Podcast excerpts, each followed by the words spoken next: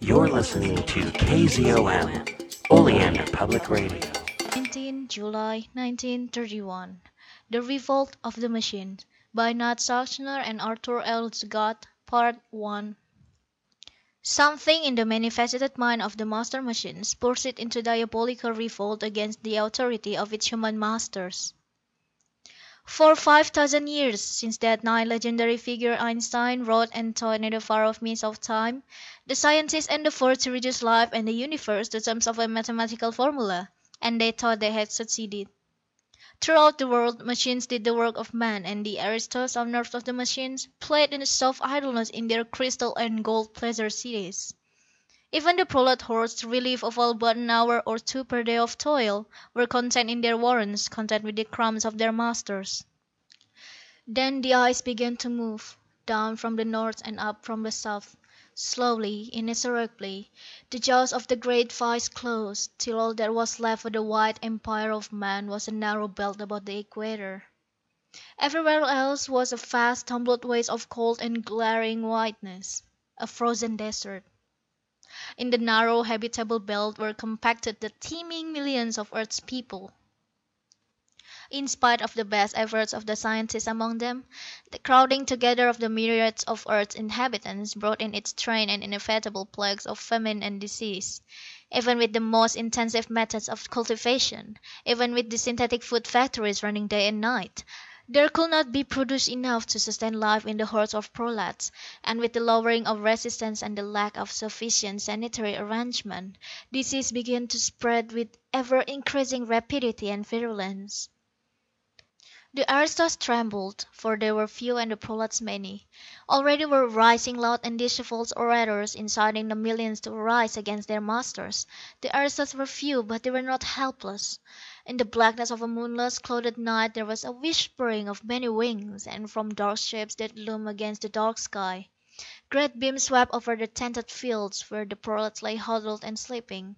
And when the red sun circled the ice chained earth, he found in his path heaps of dust where on his last journey he had warmed the swarming millions.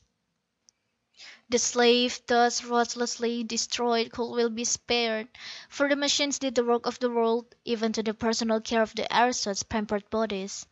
Only for direction and sorting and stopping was the brain and the hand of man required.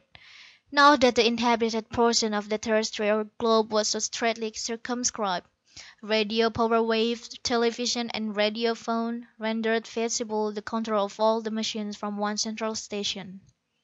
Built at the edge of the northern glacier, here were brought the scant few of the prolats that had been spared, a pitiful four hundred men and women, and they were set to endless, thankless tasks. I was one of those few, and Keston, my friend, who was set at the head of the force.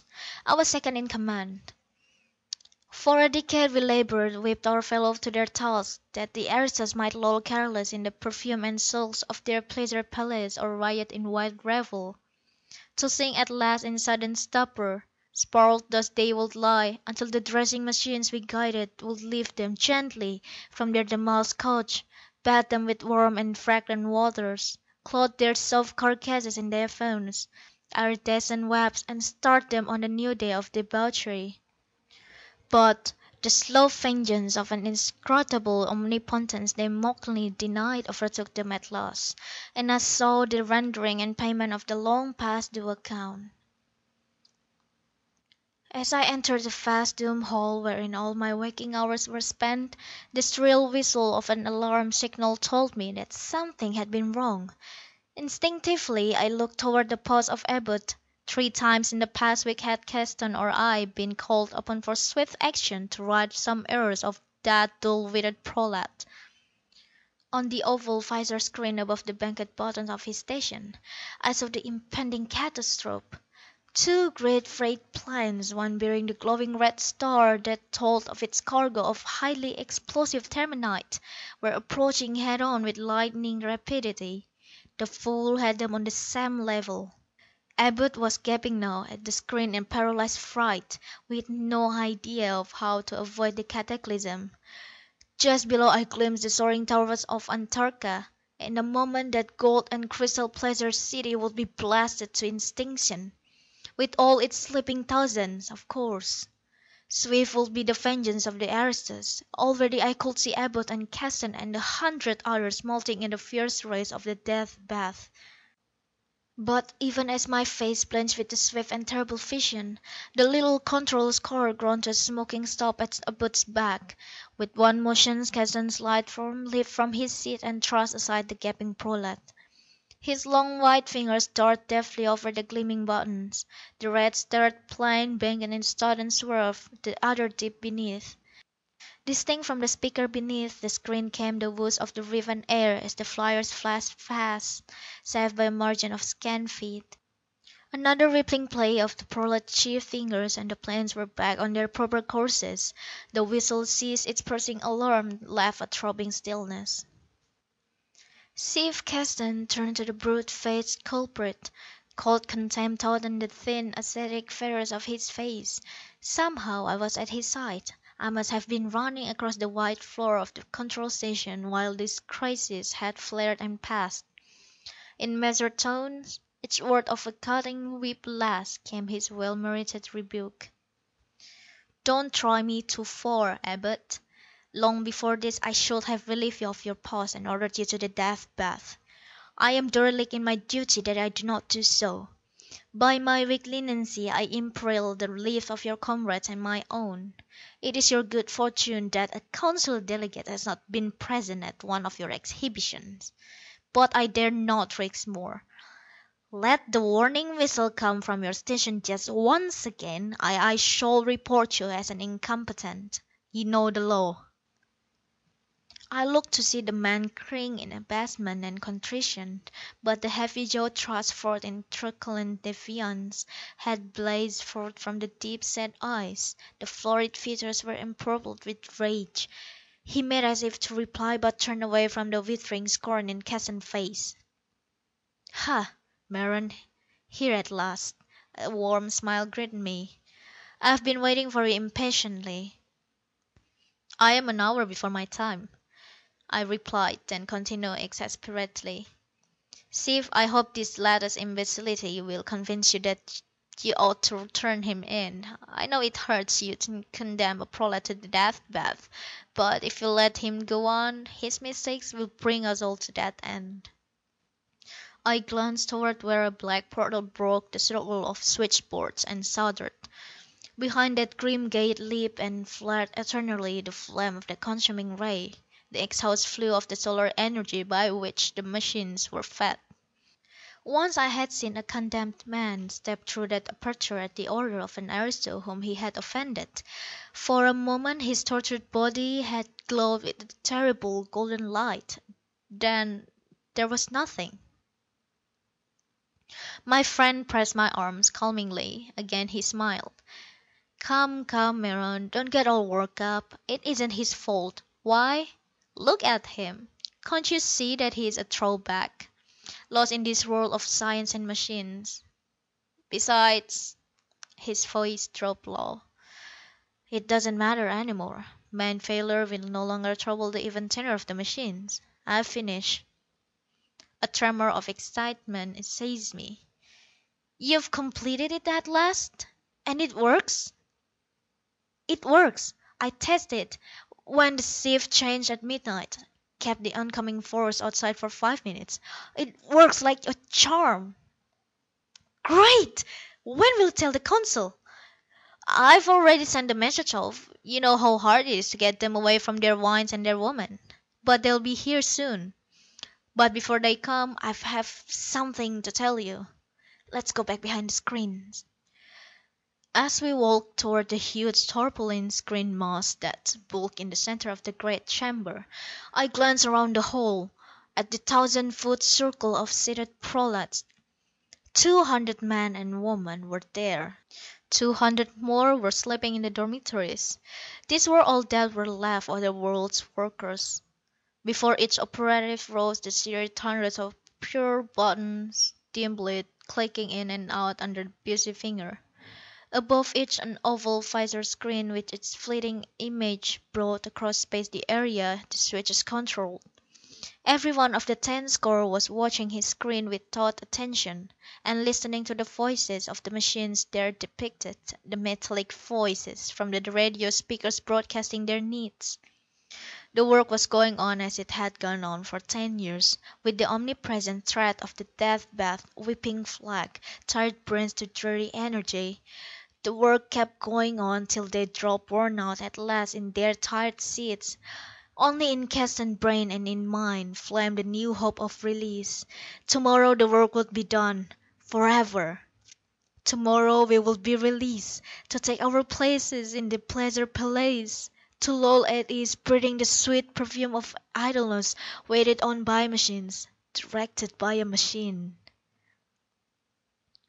For as we stood behind the heavy canvas folds that Keston had drawn aside, there towered, fifty feet above me, half way to the arching roof, a machine that was the ultimate flowering of man's genius. Almost man form it was, two tall metal cylinders supporting a larger, that soared aloft till far above it was topped by a many faceted wall of transparent quartz. Again I had a fleeting but vivid impression of something baleful threatening about it. Small wonder though, for the largest cylinder, the trunk of the man machine Keston had created, was covered thick with dangling arms, and the light of the xenon tube that flooded the screened space was reflected from the great glass head till it seemed that the thing was alive, that it was watching me till some unguarded moment would give it its chance. A long moment we stood, going again over each detail of the thing, grown so familiar through long handling as it was slowly assembled. Then my friend's voice, low pitched as was its wont, dissipated the vision I was seeing. Two hours ago, Meron, with none here but me to see, those arms were extended, each to its appointed station, and as the sensitive cells in the head received the signals from the visor screen and the radio speakers, the arms sought about the keyboards and pressed the proper buttons, just as our men are doing now. The work of the world went on without a falter, with only the master machines to direct it. Yet a year ago when I first spoke to you of the idea, you told me it was impossible." "You have won," I responded. You have taken the last step in the turning over the function of men to machines, the last step but one. Routine control, it is true, cannot be exercised by this. Those fellows out there are no longer necessary, but there will still be unexpected, unforeseen emergencies that will require human intelligence to meet and cope with them. You and I, I am afraid, are still doomed to remain here and serve the machines. Keston shook his head, while a little smile played over his sharp featured face and a glow of pride and triumph suffused his fine dark eyes. "Grumbling again, old Sharper! What would you say if I told you that I have solved even that problem? I have given my master machines intelligence." My wide eyed, questioning stare must have conveyed my thought to him, for he laughed shortly and said. No, I've not gone insane. It was an accident," he went on with amazing calm. "My first idea was merely to build something that would reduce the necessary supervisory force to one or two humans. But when I had almost completed my second experimental model, I found that I was out of the copper filaments necessary to wind a certain coil. I did not want to wait till I could obtain more from the stores, and remember that on the inside of the door of the Death Bath was some fine screening that could be dispensed with. I used the wire from that. Whether the secret of life as well as of death lies in those waste rays from the sun, or whether some unknown element of the human consumed in the flame was deposited on the screening in a sort of visible coating, I do not know. But this I do know. When that second model was finished, and the vitalizing current was turned on, things happened, queer things that could be explained only on the ground that the machines had intelligence." He fell silent a moment, then his thin pale lips twitched a wry smile. "You know, Meron," I was a little scared. The thing I had created seemed possessed of a violent antagonism toward me. "Look!" He bared an arm and held it out. A livid weal ran clear around the forearm. One of the tentacles had given it whip around my arm like a flash. If I had not cut off the current at once it might have squeezed through flesh and bone. The pressure was terrific.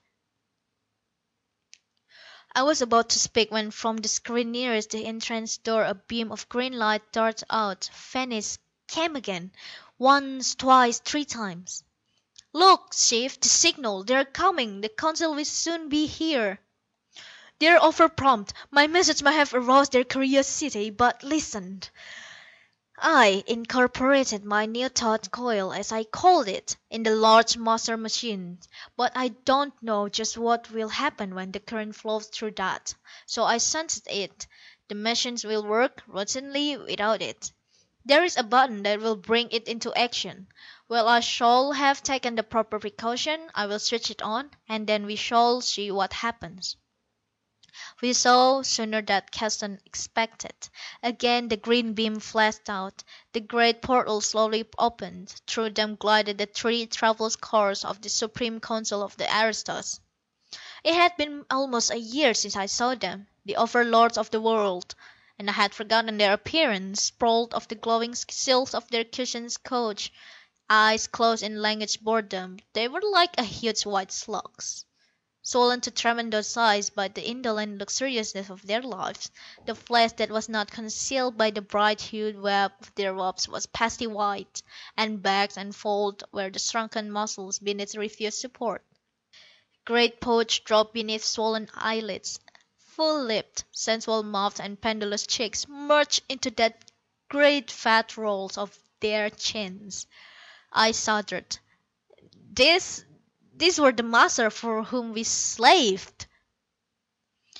As we bent low the gliding cars came to rest, and a warm redolence of sweet perfume came to me from the fans softly whirling in the canopies over the Aristos' heads.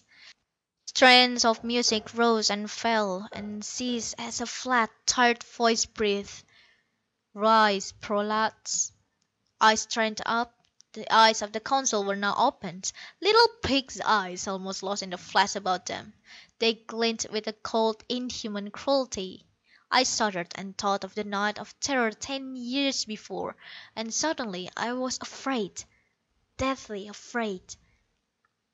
Ladnom Atuna, head of the Council, spoke again. "We have come with your petition. What is this matter so grave that it has led you to disturb us at our pleasures?" Keston bowed low. "Your Excellency, I would not have presumed to intrude upon you for a small matter.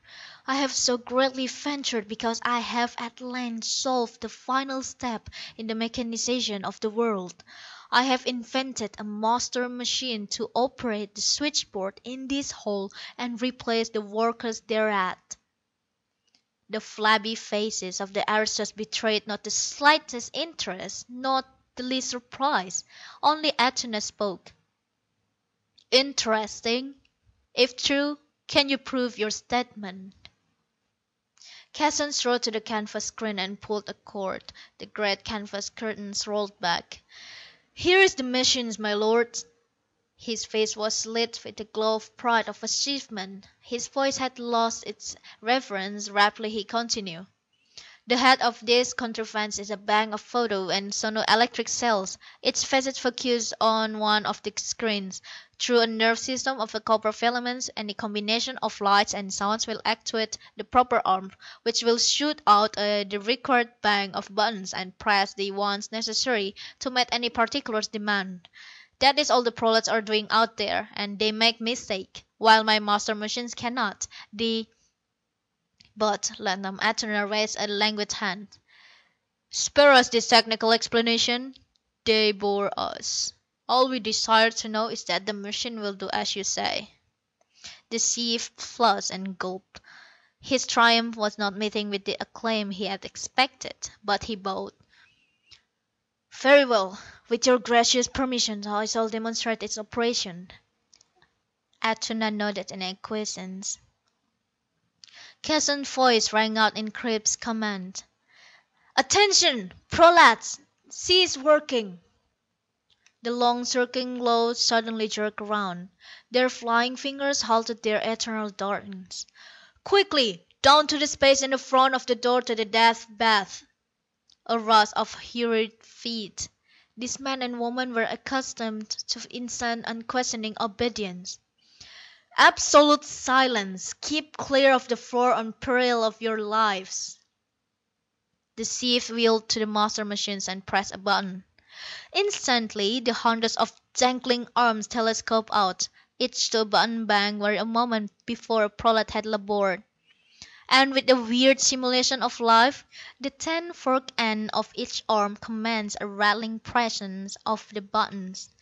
Rapidly, purposefully, the metallic fingers moved over the keyboards, and on the screen we could see that the machines all over the world were continuing on their even course. Not the slightest change in their working betrayed the fact that they were now being directed by a machine instead of human beings. A great surge of admiration swept me at the marvellous accomplishment of my friend. Not so the aristos. Expressionless they watched as the maze of stretching tentacles vibrated through the crowded air. Yet not quite expressionless. I thought I could sense in the covert glance they cast at one another a crafty weighing of the implications of these machines. A question asked and answered, a decision made. Then their spokesman turned languidly to the waiting, triumphant figure of Keston. "Evidently your claims are proven. This means that the force of prolats operatives are no longer necessary." "Yes, your Excellency. They may now be released to a well earned reward." The aristo ignored the interruption. "We take it that only two will now be required to operate this control station to supply the last modicum of human intelligence required to meet unforeseen emergencies." I saw that Keston was about to interrupt once more to tell the Council of the thought coil the most unbelievable part of the miracle he had wrought. But something seemed to warn me that he should not speak. Standing behind him I nudged him while myself replied. "Yes, your Excellency." The chief flung me a startled look, but did not correct me. From the packed crowd of prolats at the other end of the hall I could hear a murmuring. While I could not make out the word, the very tone told me that in the hearts of those very slaves new hope was rising, the same hope that glowed in Keston's face. But I was oppressed by an unreasoning fear. Atuna was still talking, in his cold, unemotional monotone. "This being so, hear now our decision. Keston and Meron, you will remain here to meet all emergencies. You others, your function is done. You have done your work well. You are now no longer needed to control the machines. Therefore " He paused, and my heart almost stopped. "Therefore, being no longer of value, you will be disposed of." A click sounded loud through the stunned silence. Beyond the white crowd the huge black portal slid slowly open. A shimmering radiance of glowing vapors blazed from the space beyond. "Prolats, file singly into the Death Bath!" Atuna raised his voice only slightly with the command. I glanced at Keston. He was livid with fury. Incredible as it may seem, so ingrained was the habit of obedience to the aristos in the prolats that not even a murmur to protest came from the condemned beings. The nearest man to the flaming death stepped out into the void. His doomed body flared, then vanished. The next moved to his turn. But suddenly a great shout rang out. "Stop!" It was Keston's voice, but so changed, so packed with fury and outrage, that I scarcely recognized it. His spare, tall form was drawn tensely straight as he shook a clenched fist at the Council. He was quivering with anger, and his eyes blazed. "Aristos, you do wrong! These men have served you faithfully and well. I demand for them the reward they have earned rest and leisure, and the pleasure that for ten years they have seen you enjoy while they work here for you. They have worked for you, I say, and now that I have released them you will destroy them. Aristos, I demand justice!" For the first time I saw expression on the flaccid faces of this Council surprise and astonishment that a prolat should dare dispute a aristo command, then a sneer twisted Atuna's countenance. "What is this? Who are you to demand anything from us? We spare these prolats because we need them. We need them no longer, hence they must die. What madness has seized you? Reward? Justice? For prolats? As well say we should reward the stone walls of our houses. Dispense justice to the machines. Proceed, prolats!" Keston made as if to spring for the aristo's throat. I put out a hand to stop him. An invisible shield of death rays rimmed the platform the Council used. It was suicide! But suddenly he turned and sprang to the master machines. He grasped a switch lever and threw it down. A long tentacle left its keys and swished menacingly through the air. "Meron! Prolats under the keyboards!" came Keston's shout. I dived to obey. Steel fingers clutched my jerkin and tore it loose as I landed with a thud against the wall. Keston thumped alongside of me. He was breathing heavily and his face was deadly pale. "Look!" he gasped. End of Section 14